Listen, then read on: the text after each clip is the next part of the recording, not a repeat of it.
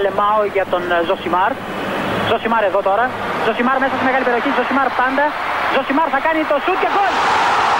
Φοβερό το γκολ του Ζωσιμάρ και πάλι. Ο Περέιρα Ζωσιμάρ, 24 χρόνων παίκτης της Βοτακόβο. Να λοιπόν, ο Ζωσιμάρ, ο αποκαλούμενος μαύρος ράμπο από τον πατέρα του, που ήθελε λέει να τον κάνει πυγμάχο και να πάρει τα πρωτεία του Κάσιους Κλέη. Τελικά ο ίδιος προτίμησε να γίνει ποδοσφαιριστής και πράγματι φαίνεται τελικά αυτός είχε το δίκιο. Το δίκιο λοιπόν με το μέρος του Ζωσιμάρ. Habemus final. Φινάλ, όπως θέλετε, πείτε το. Δύο ημιτελικοί, δύο παρατάσεις, 240 λεπτά αγώνα χωρίς να μετράμε τις καθυστερήσεις, εννέα εκτελέσεις πέναλτι, έξι εύστοχες, τρεις άστοχες, δύο ομάδες στο τελικό και ένα πέναλτι. Όπως καταλαβαίνετε, το πέναλτι έσβησε όλα τα προηγούμενα. Έγινε σαν τη φωνή του Μετροπάνου, ρε παιδί μου, όταν μπαίνει σε ντουέτο. Που την ώρα που μπαίνει ο Μετροπάνος είναι σαν να μόλις ξεκίνησε το τραγούδι. Έχει σβηστεί όλο το προηγούμενο. Δηλαδή συμβαίνει στο για να σε εκδικηθώ. Είναι κλασικό. Στην άλλη την εκτέλεση που έχει κάνει, που παίζει πρόσφατα τώρα στα ραδιόφωνα με το Σαν σταρ του σινεμά. Σε όλα αυτά τα τραγούδια, με το που μπαίνει ο Μητροπάνος, σβήνεται όλο το προηγούμενο. Σαν να μην έγινε, σαν να μην υπάρχει. Με τον ίδιο τρόπο, το πέναλτι που πήρε ο Στέρλινγκ και εκτέλεσε ο Κέιν και έβαλε με τη δεύτερη, διότι ο Σμάιχελ του είπε όχι με την πρώτη, έχει σβήσει όλα τα προηγούμενα και δεν υπάρχει τίποτα άλλο το πρωί της Πέμπτης. Που ηχογραφείται ο Ζωσιμάρ, μόνο το πέναλτι, βρισιές, κατάρες, ε, ξέρετε τώρα πώς πάνε αυτά τα πράγματα. Κάπως έτσι. Οκ, δεν θα τα αφήσουμε να συμβεί έτσι ακριβώς. Δηλαδή θα το συζητήσουμε το πέναλτι, αλλά δεν θα κάνουμε αυτή την κουβέντα. Δηλαδή θα τα βάλουμε όλα κάτω αυτά που είδαμε στους ημιτελικούς και θα δούμε και το πέναλτι. Έγινε και αυτό. Ε, πολύ σημαντικό, δεν λέμε ότι ήταν ασήμαντο, αλλά έγινε και αυτό. Έγιναν και κάποια άλλα πράγματα. Στους συμμετελικούς, για να έχουμε το ζευγάρι που μάλλον πριν τη σέντρα των ημιτελικών φαίνονταν ως το πιο πιθανό. Σιγουριά δεν υπάρχει στο ποδόσφαιρο, πόσο μάλλον όταν στους ε, ημιτελικούς παίζουν δύο ομάδες που ήταν μάλλον οι τέσσερις καλύτερες ομάδες του τουρνουά, με διαφορές, με ομοιότητες, αλλά με την κοινή ας πούμε παραδοχή ότι είναι τέσσερις καλύτερες ομάδες του τουρνουά, οι λεπτομέρειες θα κρίνουν το ποιος θα παίξει τελικό και όποιο και αν ήταν το ζευγάρι θα κοιτούσαμε και θα λέγαμε πίσω ότι αυτή η ομάδα αξίζει να είναι στο τελικό απέναντι στην άλλη όποιο κι αν ήταν. Αλλά δεν γίνεται να περάσουν και τέσσερις, έπρεπε να περάσουν οι δύο. Παρά την αίσθηση ότι η τετράδα είχε τις καλύτερες ομάδες του τουρνουά και τους προπονητές που έκαναν την καλύτερη δουλειά και παρουσίασαν τα καλύτερα σύνολα στη συγκεκριμένη διοργάνωση, υπήρχε και η αίσθηση ότι, οκ, όλα είναι πιθανά, αλλά μ, το Αγγλία-Ιταλία μοιάζει πιο πιθανό από τα υπόλοιπα. Και όπερ και γίνεται και έχουμε Αγγλία-Ιταλία στο μεγάλο τελικό της Κυριακής. Αίμα και άμμο. Πώς είχαμε ξεκινήσει το podcast, τώρα το είδα να κυκλοφορεί και στα social ευρέως. Sta tornando a casa, το It's Coming Home στα ιταλικά, το έχουμε πει με τη φάση των ομίλων. Να θυμάστε το τι γίνεται.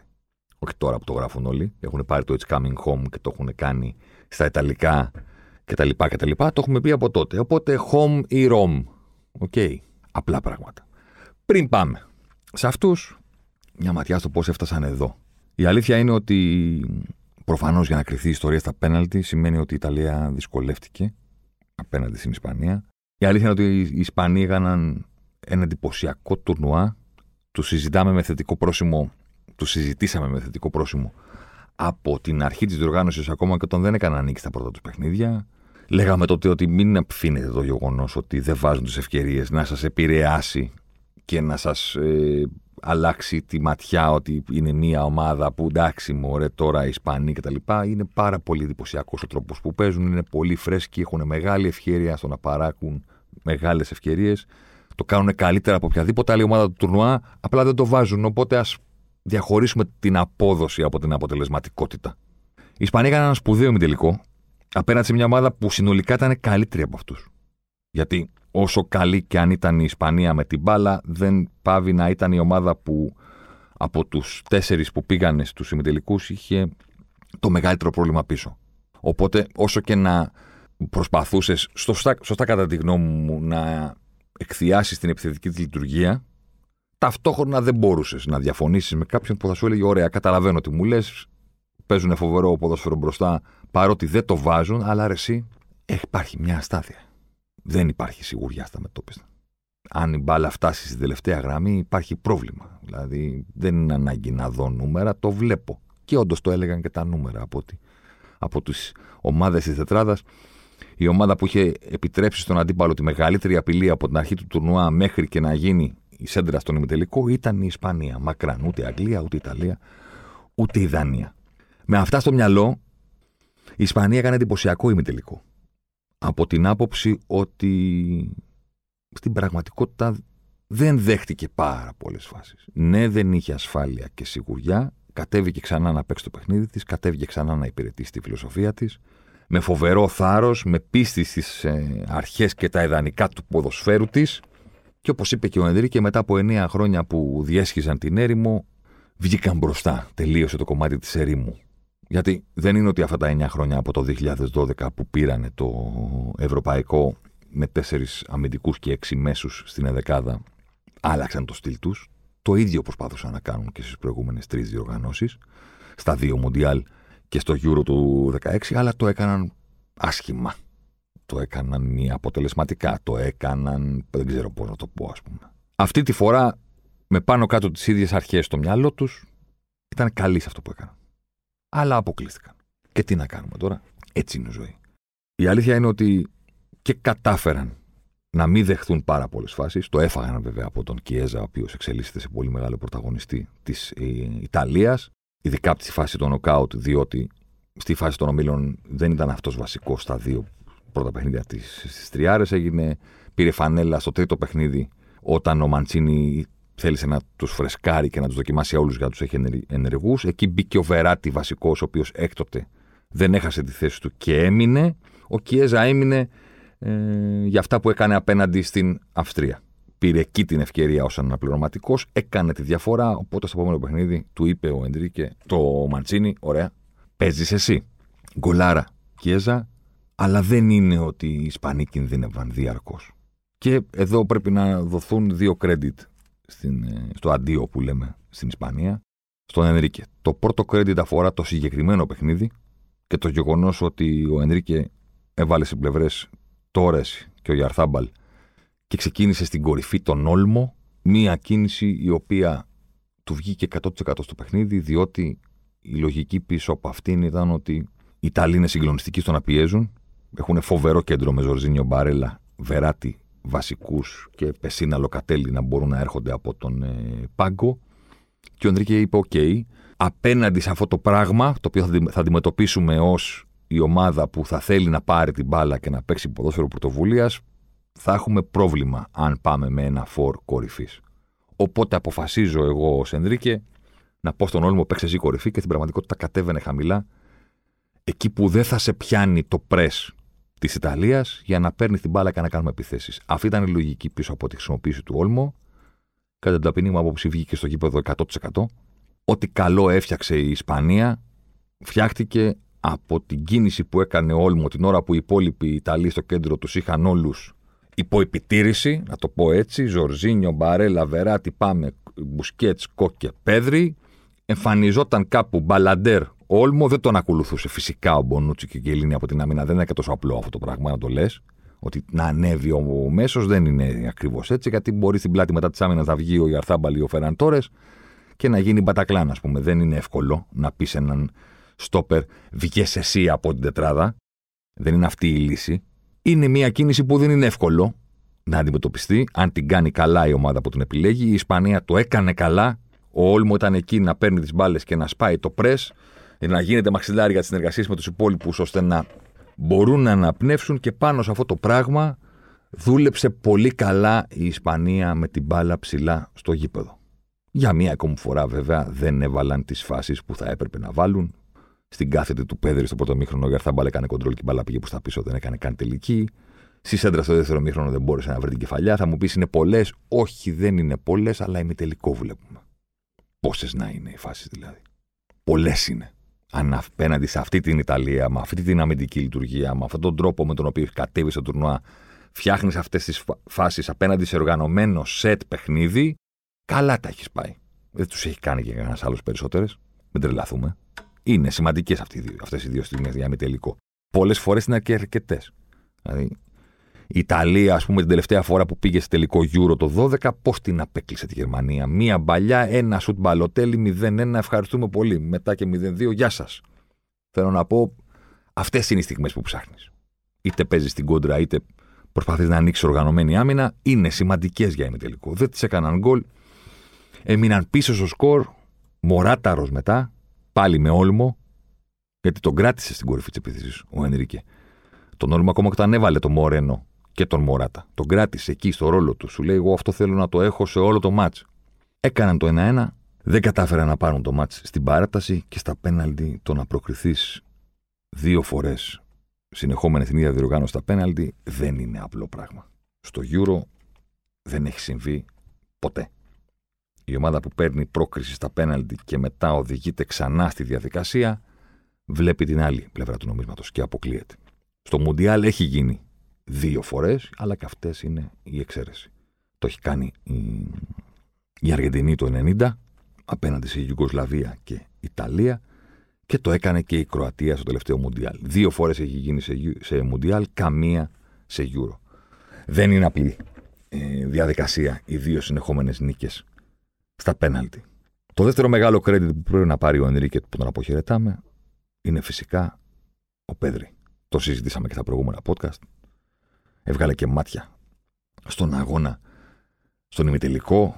Μιλάμε τώρα για ένα παιδί 18 χρόνων, ο οποίος έχει πίσω του μία γεμάτη σεζόν ποδοσφαίρου στην πρώτη κατηγορία. Μία, τη φετινή.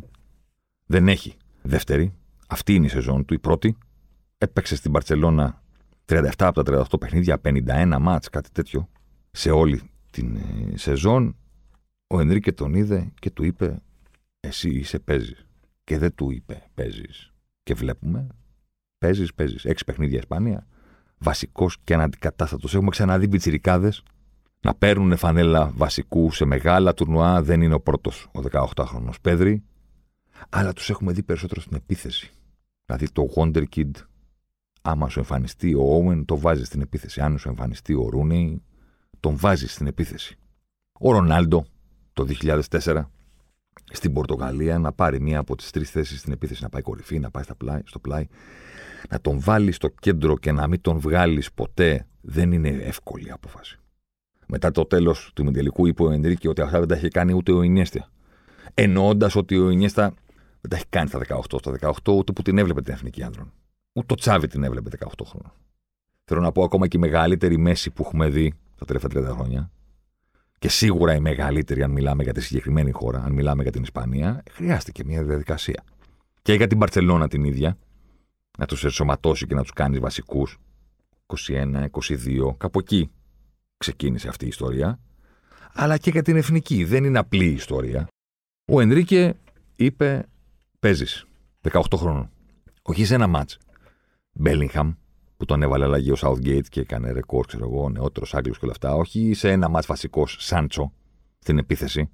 Εσύ, βασικός. Θα αλλάξω τον Ρόδρυ, θα βάλω τον Μπουσκέτς, ο Κόκε, κάποια στιγμή μπαίνει και ο Τιάγκο. Ναι, όλοι αυτοί θα γυρνάνε γύρω από εσένα.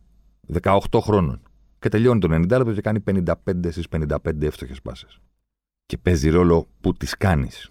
Δεν ήταν χαμηλά σαν τον Μπουσκέτς του κουτούκου με ασφάλεια που και πάλι εντυπωσιακό θα ήταν να το έκανε. Αλλά είναι ένα έξτρα στοιχείο. Είναι και που τις κάνει τι ρημάδες τι πάσε. Δεν τις έκανε χαμηλά και εύκολα. Ο Πέδρη έπαιζε πιο μπροστά από όλους. Πιο μπροστά από τον Μπουσκέτς, πιο μπροστά από τον Κόκκι. Στο πιο δύσκολο ρόλο, εκεί που το ποσοστό στις μεταβιβάσεις πέφτει. Δεν είναι το ίδιο αυτό που έχει το εξάρι, με αυτό που έχει το οχτάρι, με αυτό που έχει το, με το μέσο που παίζει πιο πάνω. Και ο Πέδρη κινείται σε ένα χώρο απέναντι σε μια ομάδα που το πρέσις ήταν φοβερό και τρομερό στο κέντρο. Πήγαινε, βάλτε τώρα με Ζορζίνιο, Μπαρέλα, ε, Βεράτη. Δεν είναι απλή ιστορία. Οι 37 από τις 55 ε, πάσες είναι πάνω από τη σέντρα. Πάνω από τη σέντρα. Σε τρομακτικά δύσκολους χώρους για να υποδεχθείς και να πασάρεις και να το κάνεις όλο σωστά. Και την υποδοχή και το να βρει συμπέκτη του η, η πάσα. Τελείωσε το, το 120 λεπτά με 63-65. Έκανε δύο λανθασμένες πάνω από τσέντρα σε 120 λεπτά, 18 χρόνων ποδοσφαιριστής. Όχι χαμηλά, ψηλά στο κήπεδο. Και με κάθεται στον Αγκάρτα Μπάθελ να γίνει το, το 0-1 κατά την Ισπανία. Και αυτή είναι και αξία κάποιων στατιστικών που δεν είναι τρομερά το να μέτρας αυτά, αλλά θέλω να πω ότι θα σου πει ο άλλος Έλληνα Μόρε τώρα 0 γκολ, 0 assist. Τι κάθομαστε και συζητάμε. Πρώτον είναι 18 χρόνων. Δεύτερον είναι μέσος. Τρίτον, η assist είναι δουλειά του συμπέκτη να το κάνει γκολ. Δεν φταίει ο Πέδρη αν σε όλο το τουρνουά του τα πετάγανε έξω. Από τους μέσους, ο Πέδρι αποχαιρέτησε το τουρνουά έχοντας φτιάξει 11 ευκαιρίες. Οι 7 εξ αυτών ήταν πάσες εντός περιοχής και μάλιστα κεντρικά. Αυτή είναι η δουλειά του. Το αν θα το βάλει ο άλλος ή όχι, τι να κάνουμε τώρα. Από τους μέσους του Euro, μόνο ο Ντεμπρόινε και Βεράτη έχουν φτιάξει περισσότερες ευκαιρίες από τον Πέδρι. Και ο Πέδρι είναι 18. Και ο Πέδρι το έκανε με την μπάλα κάτω. Ο Βεράτη και ο Ντεμπρόινε αύξησαν το νούμερο των ε, ευκαιριών που έχουν φτιάξει μέσω και των εκτελέσεων από στιμένε φάσεις. Εκτελούμε ένα κόρνερ, παίρνει άλλος μια ψόφια κεφαλιά, γράφει η στατιστική ότι δημιούργησες ευκαιρία, διότι από το δικό σου πόδι προήρθε τελική. Καλό είναι και αυτό, δεν είπε κανείς όχι, και τα στημένα, αλλά θέλω να πω ότι αυξάνουν την ποσότητα. Γι' αυτό όταν κοιτάμε τις επιδόσεις μέσων και τέτοιων ποδοσφαιριστών, τα βγάζουμε τα στημένα. Για να έχουμε μια καλύτερη εικόνα ποιος είναι αυτός που είναι δημιουργικός στο κήπεδο. Ενρίκε, σπουδαία δουλειά, σπουδαία συμπεριφορά, σπουδαία καθοδήγηση της ομάδας του και το διαμαντάκι που λέγεται Πέδρη. Αυτή είναι στα αντίο. Στο αντίο που κάνουμε στην Ισπανία. Και με την παραδοχή ότι είναι σκληρά τα πέναλτι. Αυτός που. Αυτοί που έχουν βοηθήσει πολύ είναι πολλές φορές αυτοί οι οποίοι μετά παίρνουν πάνω τους τη στάμπα του μοιραίου. Ο Όλμο έχει κάνει φοβερό μάτς. Είναι το τακτικό κλειδί της Ισπανίας με τον τρόπο που το προβλέψαμε νωρίτερα. Του κάνουν το δώρο οι Ιταλοί να χάσουν το πρώτο πέναλτι και πηγαίνει και πετάει αυτό που θα έκανε το 1-0 στα πουλιά. Και μετά το χάνει ο Μωράτα, γιατί ο Μωράτα είναι με κάποιο τρόπο καρφωμένος. Ό,τι και να κάνει, να μαζεύει πάνω του όλη την κρίνια. Bye bye Ισπανία. Ιταλία στο τελικό. Απολύτως δίκαια. Παρά το οριακό της πρόκρισης. Λέμε τώρα ότι δεν είναι μια ομάδα που τη λες, έλα μωρέ τώρα που φτάσαν οι Ιταλοί στο τελικό. Εντάξει. Έκαναν εμφατική δήλωση στην Πρεμιέρα. Φάνηκε ότι είναι δουλεμένοι, ότι είναι συμπαγείς, ότι έχουν πολλά από τα πράγματα που τους είχαν λείψει στις προηγούμενες διοργανώσεις, ότι έχει κάνει καλή δουλειά ο Μαντσίνη, ότι έχει ένα σύνολο που έχει μεγάλη συνοχή στον αγωνιστικό χώρο, περίεργη δύσκολη συνοχή αν μιλάμε για εθνική ομάδα και όχι σύλλογο. Είναι μεγάλο πλήγμα για εκείνους, αλλά και για τον ίδιο τον ποδοσφαιριστή. Πάρα πολύ άδικο το ότι έχουν σχάσει τον, ε, τον Σπινατσόλα που έκανε όλα αυτά τα πράγματα στην αριστερή ε, πλευρά. Αλλά στην πορεία του τουρνουά έχουν βάλει το Βεράτη στο κέντρο και έχουν προσθέσει και τον Κιέζα στην ε, επίθεση. Αυτές είναι οι δύο αλλαγές που έχουν προκύψει στην πορεία του τουρνουά που κατά τη γνώμη μου τους έχουν καλυτερεύσει. Ο, ο Βεράτη δεν ήταν διαθέσιμος στα δύο πρώτα παιχνίδια. Πήρε φανέλα βασικού στο τρίτο. Έδειξε στο Μαντσίνη ότι το έχει. Οπότε ο Μαντσίνη του είπε παίξε. Και στο Ινσίνιε Μπεράρντι, OK, okay, ξεκίνησαν το τουρνουά. Του πήραν τα δύο πρώτα παιχνίδια με τριάρα. Ο Μαντσίνη λογικά και δίκαια κατά τη γνώμη μου παρά το γεγονός ότι στο τρίτο ματς του ομίλου έβαλε τους αναπληρωματικούς, στο πρώτο νοκάουτ είπε στα παιδιά που του κάνανε τις δύο τριάρες: Πάω με εσά. Οπότε κράτησε ο Μπεράρντι τη θέση του και ο Ινσίνιε. Ε, στο δεύτερο νοκάουτ έπρεπε να έρθει. Έπρεπε να έρθει ο Κέζα. Ανάποδα. Με το Βέλγιο ήταν. Ναι, ναι, σωστό. Έπρεπε να έρθει ο Κέζα. Από τον ε, πάγκο και να γίνει πλέον αυτός ο βασικός που τώρα καταλαβαίνετε όλοι ότι δεν βγαίνει. Θα είναι έκπληξη. Αν μία ώρα πριν τη σέντρα του τελικού της Κυριακής δεν είναι στην ε, αρχική ενδεκάδα ο Κέζα με αυτά που έχει κάνει. Έτσι συμβαίνει στα τουρνουά το πλάνο του προπονητή δύσκολα αλλάζει, η φιλοσοφία του εννοείται ότι είναι μπετόν, αλλά στην πορεία τα πρόσωπα κάπου λίγο διαφοροποιούνται ανάλογα με αυτά τα οποία σου δίνει το τουρνουά. Υπάρχουν τραυματισμοί, υπάρχουν κάρτες, αλλά υπάρχουν και αυτοί που έρχονται από τον πάγκο και λένε ρε παιδί μου, ε, να παίξω εγώ. Το έχω. Είμαι καλά, εκτελώ, η μπάλα πηγαίνει μέσα. It's coming wrong. Εντάξει. Αυτή είναι η πλευρά. Η, η συγκεκριμένη. Είναι μεγάλο το credit στο Μαντσίνη για την, για την ομάδα που παρουσίασε, για τη δουλειά που έκανε από εκείνο τον αποκλεισμό από τη Σουηδία, του Γιώχανσον, το Βεντούρα και όλο αυτό το πράγμα.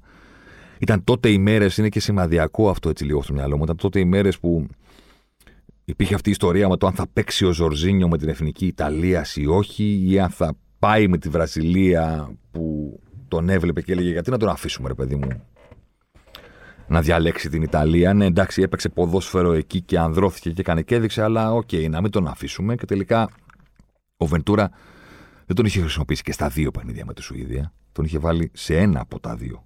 Θυμάμαι τότε. Πέρασαν τα χρόνια. Η Ιταλία άφησε πίσω της την ε, ταπείνωση, ας πούμε, του να μην πάει σε τελική φάση Μουντιάλ, αλλά επανήλθε φρέσκια, επανήλθε διψασμένη, επανήλθε με φοβερή δουλειά στον αγωνιστικό χώρο και λιγότερο ύφος, να το πω και έτσι. Της έκανε καλό. Το χαστούκι αυτό δεν θα αρκούσε το χαστούκι για να τους βελτιώσει. Πρέπει να βρεθεί και ένας άνθρωπος να κάνει τη δουλειά και βρέθηκε ο Μαντσίνη. Αλλά η δική του δουλειά, η ταπεινότητα και η εργατικότητα που έφερε, που έφερε εκείνος ο αποκλεισμός, τους έκαναν ξανά υπολογίσιμους, τους έστειλαν σε τελικό ε, Euro που και αυτοί εντάξει, λέμε κοροϊδεύουμε τους Άγγλους και καλά τους κάνουμε, αλλά και η Ιταλία ένα Euro έχει. Το 60 κάτι.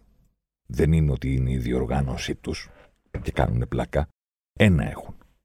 Εντάξει, τους Άγγλους, ναι, είπαμε άλλη κουβέντα, άλλος χλεβασμός. Και οι Ιταλοί ένα έχουν. Και στο κέντρο όλου αυτού του πράγματος, γιατί τελικά όλα άλλαξαν γύρω του, αλλά μόνο αυτός δεν άλλαξε, είναι ο Ζορζίνιο τελικά.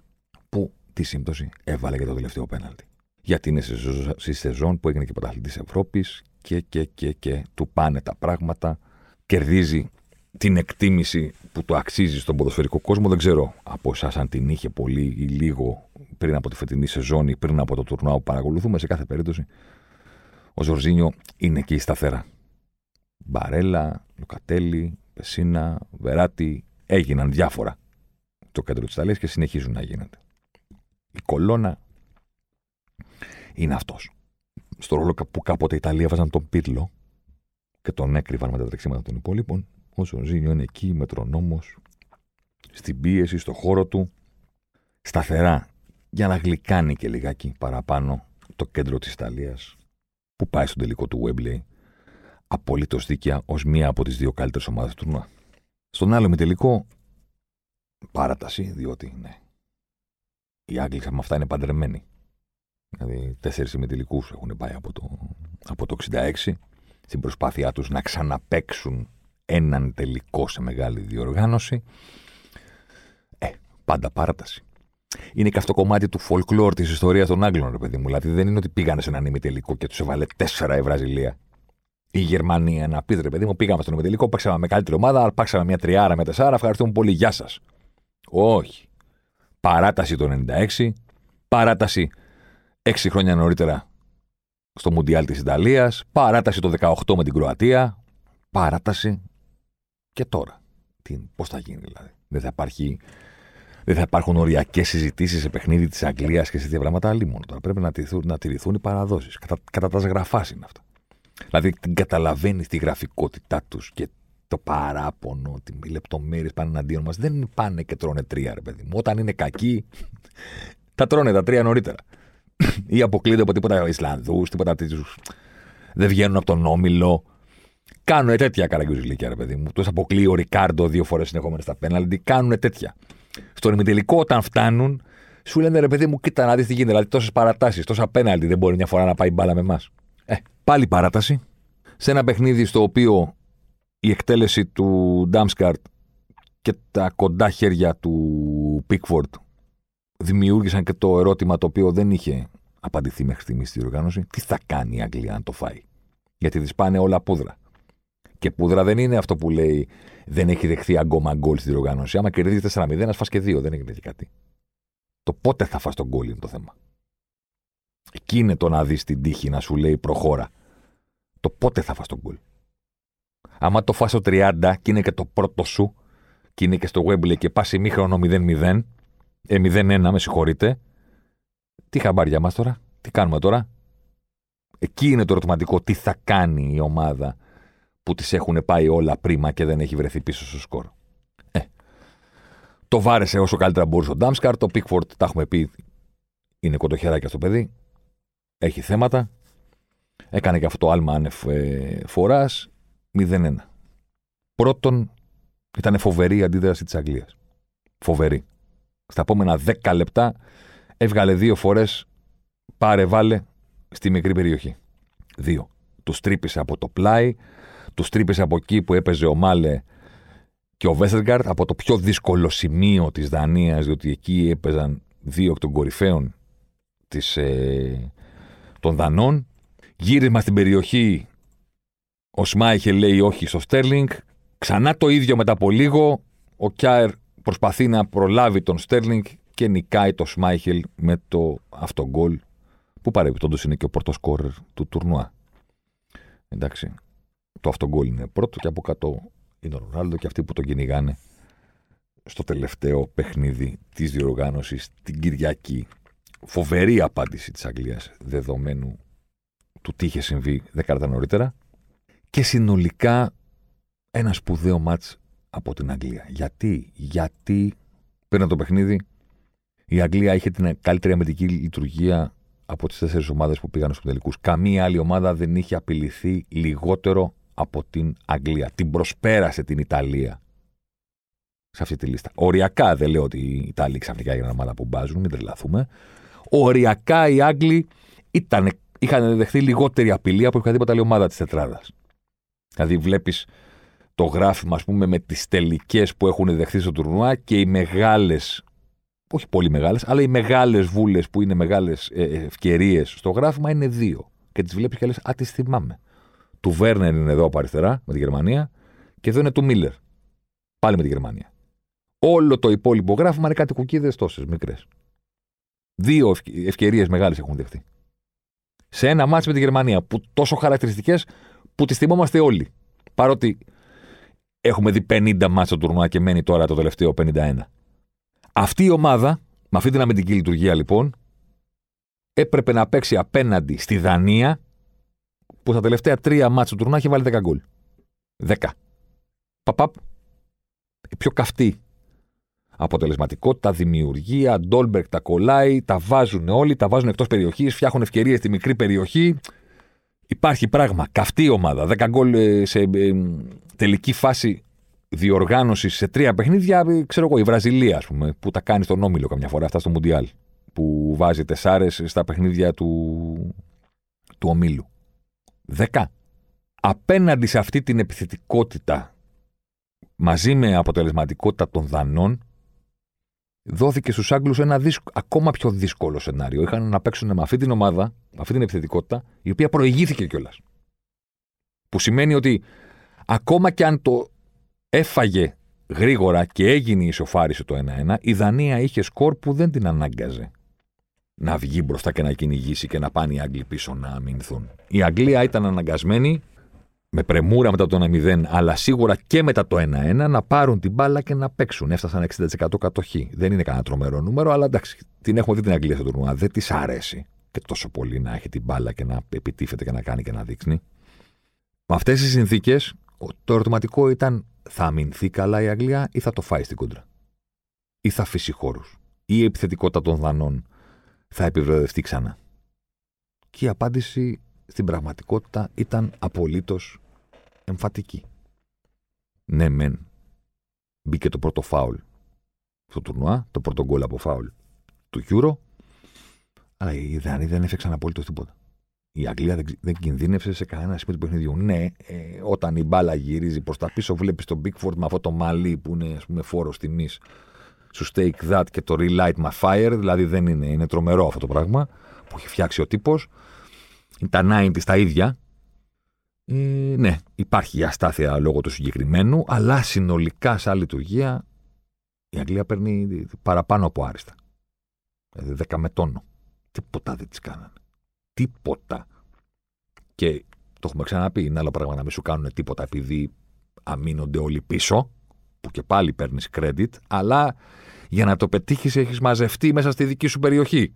Στο δικό σου μισό του γηπέδου, εν πάση περιπτώσει. Και είναι άλλο πράγμα να μην σου κάνουν τίποτα ενώ εσύ παίζεις και είσαι ψηλά. Φοβερό τουρνουά ο Μαγκουάερ, να μην κοροϊδεύουμε μόνο. Φοβερό τουρνουά ο Μαγκουάερ. Φανταστικός. Φανταστικός πρώτος στι μονομαχίες. Αυτό τον κουβαλάει των Stones. Φοβερό τουρνουά ο Μαγκουάερ. Walker, Σάκα στην πλευρά τον έσβησαν το μαλέ. Επιθετικά. Το λέω γιατί ξεκίνησε το παιχνίδι και οι δύο ομάδες είχαν δύο αριστερά μπακ που είχαν μεγάλο μερίδιο στη δημιουργία. Ο ένας ο Σό από τη μία πλευρά και στην απέναντι πλευρά ο Μάλε σε ακριβώς τον ίδιο ρόλο. Παίζω την πλευρά, βέβαια ο Μάλε την παίζει όλη την πλευρά, διότι είναι ε, δική τους το πώς αγωνίζεται, πώς είναι η διάταξη της ε, της Δανίας. Αλλά μιλάμε για δύο αριστερό μπακ που ήξερε κάθε ομάδα ότι από εκεί έχουν έναν καλό μπακ που μας κάνει φάσεις. Ο Σο τις έκανε για την Αγγλία. Δεν είχε ξανά assist, αλλά τον είδαμε ψηλά στο γήπεδο, τον είδαμε με μέτρα, τον είδαμε να ανεβαίνει, να γυρίζει την μπάλα στην περιοχή. Δεν μπήκε γκολ αυτή τη φορά, δεν νομίζω να έφτιαξε και μια μεγάλη ευκαιρία τελικά, αλλά ήταν εκεί. Ο Μάλε, τίποτα. Τον κράτησε ο Σάκα χαμηλά και όταν έβγαινε πήγε πάρα πολύ καλά πάνω του ο Γουόκερ. Εκεί συμφωνώ και με τον Τσάρλι, το φίλο που κάναμε την ίδια κουβέντα στην Game Night μετά τον τελικό. Κάπου βιάστηκε και ο Χιούλμαντ με τις αλλαγές του, με τον Ντιλέινι που βγήκε νωρίς, με τον Ντάμσκατ που βγήκε νωρίς, με τον Ντόλμπερ που βγήκε λόγω του και μπήκε ο Πόλσεν. Κάπου εκεί τελικά οι αλλαγές, ίσως όχι, μάλλον σίγουρα δεν τη βοήθησαν τη Δανία, αλλά ίσως θα μπορούσε κάπως να πει ότι την έκαναν και χειρότερη. Απλώς εκτιμώ ότι ναι, έπαιξαν ρόλο οι αλλαγές, αλλά πάνω απ' όλα έπαιξε ρόλο ότι η Αγγλία έκανε πάρα πολύ καλά αυτό που ήθελε στον αγωνιστικό χώρο. Ναι, δεν έβγαλε μάτια επιθετικά, αλλά δεν είναι η Ισπανία, παιδιά. Ούτε θέλει να παραστήσει ότι είναι η Ισπανία.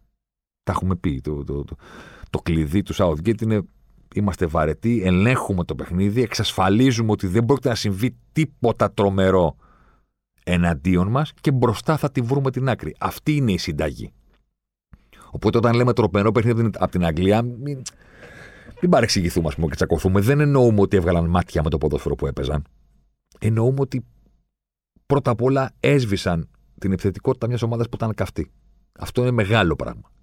Δεύτερον, κυριάρχησαν, είχαν την μπάλα, δεν κινδύνευαν και λέγανε: Ωραία, πάμε να το φτιάξουμε. Πάμε να το βάλουμε. Αυτό. Όχι ότι μας έβγαλαν τα μάτια.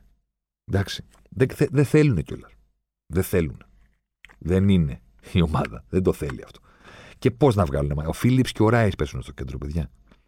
Δηλαδή, πόσο καλύτερο ποδόσφαιρο μπορεί να παίξει μια ομάδα που έχει αυτούς τους δύο κεντρικούς χάφ. Πνευμόνια, 100.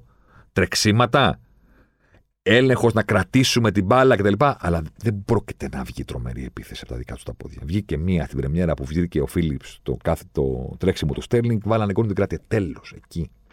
Με αυτούς τους μέσους δηλαδή την μπάλα να παίξεις. Θα τρέξουν, θα κλέψουν, θα την κρατήσουν. Δεν θα δημιουργήσουν. Δεν θα κάνουν ποτέ μια προωθητική παλιά με λίγο μεγαλύτερο ρίσκο. Δεν θα ψάξουν ποτέ ένα παίχτη ανάμεσα στις γραμμές. Θα τη δίνουν στα άκρα απολύτως βαρετά και προβλέψιμα και θα λένε στους συμπαίκτες τους: Παίξτε εσείς. Εμείς στο κέντρο η δουλειά μας είναι να την κλέψουμε και να μην τη χάσουμε. Αυτό κάνουμε. Δεν θα δείτε κάτι από εμά. Δεν είμαστε ο Πέδρη. Για να το πω έτσι. Για να συνδέσω την κουβέντα. Δεν είμαστε καν ο Βεράτη. Μην το συζητάτε. Ούτε όλο κατέλη. Πού να το πλησιάσουμε εμείς αυτό; Κλέβουμε, κρατάμε δίπλα. Και στο δίπλα, κύριε Στέρλινγκ, πάρε την μπάλα και δείξε μας κάτι. Δέκα πετυχημένες τρίπλες έκανε. Ο Στέρλινγκ στο μάτσο. Δέκα. Όλους τους άλλαξε. Ο Southgate έβαλε και τον Γκρίλι με τη χρυσή στέκα που ακόμα περιμένουμε να γίνει τιάρα και μετά τον ξανάβγαλε. Φοβερά πράγματα. Έβγαλε το Mount. Έβγαλε και τον Σάκα. Μπήκε ο Γκρίλι. Μπήκε ο Φόντεν. Ξαναβγήκε μετά ο Γκρίλι μετά το 2-1. Ε, ο Στέρλινγκ έμεινε σταθερά μαζί φυσικά και με τον Κέιν. Αυτές ήταν σταθερές. Δέκα πετυχημένες τρύπε και ο Στέρλινγκ. Αυτή είναι η Αγγλία. Ελέγχουμε, δεν μας φεύγουν, κρατάμε και μετά σχεδόν αιμονικά δίνουμε την μπάλα στους ακραίους και τους λέμε φτιάξε κάτι. Ή να ανέβει ο Σό να τη γυρίσει στην περιοχή ή να πάει ο Σάκα σε μια προσωπική ενέργεια και ο Στέρλινγκ στο επίκεντρο αυτών των πραγμάτων. Και να βγει και ο Κέιν στα πλάγια που το κάνει πάρα πολύ ωραία. Εσείς ό,τι κάνετε μπροστά. Αυτό είναι το πλάνο. Και μετά ήρθε το πέναλτι. Η στιγμή που ήταν σαν να περίμενε όλη η χώρα η δική μας στα social media σου λέει εντάξει, αφού το μάτσο δεν σχολιάζουμε, δεν κάνουμε, δεν δείχνουμε, να ασχοληθούμε με το πέναλτι, να γίνουμε έξαλλοι, να τσακωθούμε, να γίνει χαμός κτλ. κτλ, κτλ. Και η κλασική ερώτηση, τι κάνει το βαρ και γιατί δεν πάει να το δει; Δηλαδή, έχουμε τρία χρόνια βαρ πλέον και ακόμα λένε γιατί δεν πάει να το δει. Γιατί δεν τον φώναξε κανένας. Δηλαδή, δεν είναι ευθύνη του διαιτητή να πει λοιπόν, να σας πω κάτι. Το ξανασκέφτηκα, θέλω να το δω. Δεν υπάρχει αυτό, ρε παιδιά. Ο διαιτητής αποφασίζει. Ο VAR ελέγχει. Στις αντικειμενικές αποφάσεις τον ενημερώνουν εκείνοι και δεν το βλέπει. Δηλαδή του λένε είναι offside. Τέλος. Ή δεν είναι offside. Οπότε μετράει. Πάλι τέλος. Αυτές τις φάσεις δεν τις βλέπεις στο monitor διότι δεν είναι κάτι που είναι στην κρίση του. Ή είσαι μπροστά ή δεν είσαι. Θα το φωνάξουν αν υπάρχει κανένα περίεργο offside τύπου επηρεάζει τη φάση, επηρεάζει τον αντίπαλο, τέτοια πράγματα. Σε αυτά λοιπόν δεν τον φωνάζουν. Τον ενημερώνουν στα αντικειμενικά. Στα υποκειμενικά δεν, τι σημαίνει γιατί δεν πήγε να το δει. Δεν πάει ρε παιδιά να τον δει, τον φωνάζουν. Ο VAR λοιπόν την ώρα που έχει δοθεί ένα πέναλτι είναι υποχρεωμένος να το ελέξει. Ωραία, τρία χρόνια που έχουμε VAR τώρα σε, στα μεγάλα πρωταθλήματα πλέον μπήκε και στην Ελλάδα. Πλέον δεν είναι καινούριο αυτό το πράγμα, ρε παιδί μου. Ωραία, δεν έχετε καταλάβει λίγο πώς λειτουργεί η διαδικασία. Δίνει κάποιος ένα πέναλτι. Για να τον φωνάξουν και να του πούνε δέστο, που σημαίνει ότι του λένε στο αυτή έχεις κάνει λάθος. Δεν τον φωνάζουν για κάτι. Ξαναδέστο, μήπως και για να τον ξαναφωνάξουν πρέπει να έχουν διαπιστώσει ότι υπάρχει πρόβλημα ή ότι είναι εκτός περιοχής λίγο ή οτιδήποτε ή ότι δεν υπάρχει απολύτως τίποτα. Όπως και το ανάποδο, για να σε φωνάξουν να δεις φάση που έχεις αφήσει και σε φωνάζουν και σου λένε ρε εσύ να το ξαναδείς γιατί μπορεί να είναι πέναλτι, σημαίνει ότι ήδη οι, οι ίδιοι που χειρίζονται το βαρ πιστεύουν ότι είναι πέναλτι. Δεν σε φωνάζουν για να πάρουν μια γνώμη. Δεν αγοράζουμε κουρτίνες. Δεν είναι πάνε καναπέ από το, το, το IKEA. Σου λένε στο αυτή η φάση που έγινε προηγουμένως για εμάς είναι πέναλτι. Εμείς δεν μπορούμε να το δώσουμε. Πρέπει να το δώσεις εσύ. Έλα δες το. Με τον ανάποδο τρόπο τώρα, για να επιστρέψουμε στη φάση του Στέρλινγκ. Για να σε φωνάξουν όταν θα έχεις δώσει πέναλτι, πρέπει να δούνε τα replay από όλες τις κάμερες και να πούνε Παιδιά, δεν υπάρχει τίποτα. Ταμπέλα. Στάμπα. Όχι εντάξει μου, ωραία, δίνεται, το έχω δει να δίνεται, το έχω δει και να μην δίνεται. Υπάρχει. Σε αυτή την περίπτωση δεν σε φωνάζουν. Σου λένε πέναλτι, είδες. Πάμε παρακάτω. Πέναλτι. Το ξέρουμε, ρε παιδιά. Δηλαδή, μην κάνετε τους εξαλού. Για το βαρ. Άπα ο διαιτητής δώσει πέναλτι και στο replay δούνε επαφή, δεν θα τον φωνάξουν ποτέ. Είδε την επαφή, η επαφή υπήρχε και κατά την κρίση του ήταν πέναλτι. Τέλος. Τι να τον φωνάξουν να δει. Με ρωτάτε αν συμφωνώ. Όχι. Αλλά αυτή είναι η διαδικασία.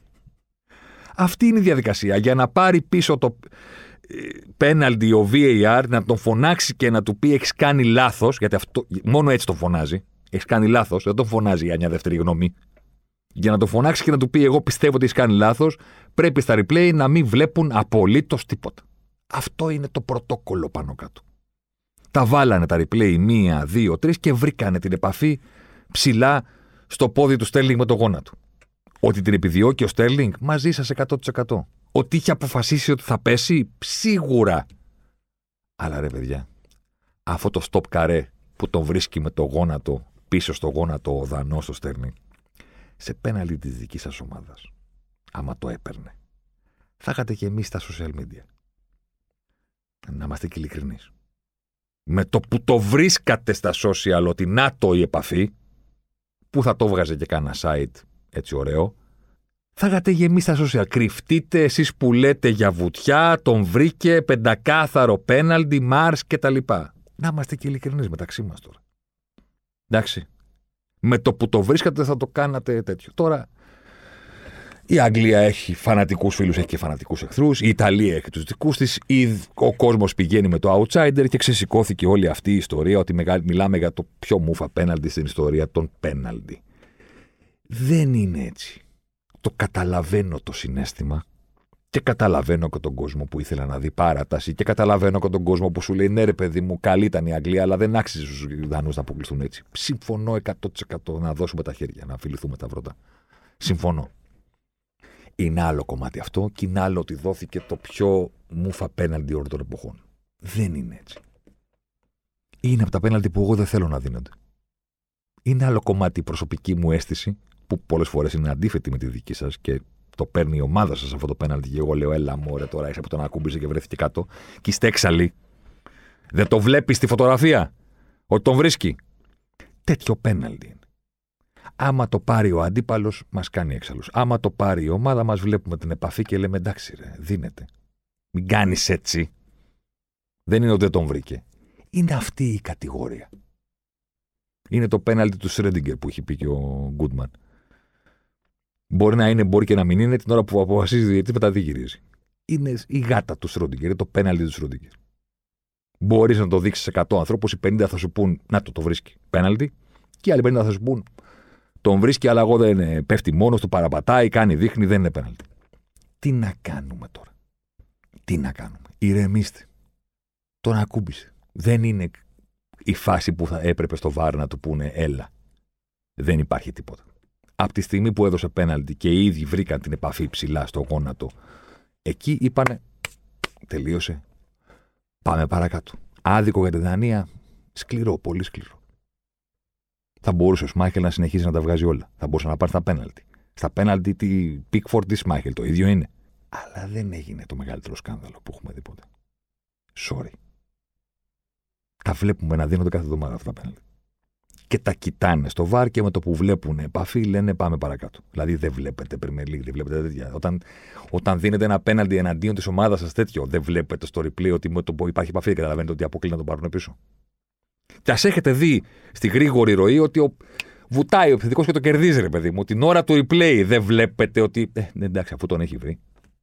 Σιγά με το πάρουν πίσω. Σιγά με το πάρουν πίσω. Για να το πάρουν πίσω πρέπει να μην έχουν, δεν έχει ακουμπήσει καθόλου. Έτσι το φωνάζουν και του λένε ξανά δέστο. Δεν του λένε ξανά δέστο για μια δεύτερη γνώμη. Του λένε αδερφέ, έχει κάνει λάθος, δεν υπάρχει πέναλτι πουθενά. Δεν τον έχει ακούμπήσει ποτέ. Έλα να το δεις, γιατί εσύ πρέπει να πάρεις την απόφαση. Εμείς να το κυρώσουμε από το βίντεο δεν μπορούμε. Πρέπει να τα κυρώσεις εσύ. Αυτή είναι η διαδικασία.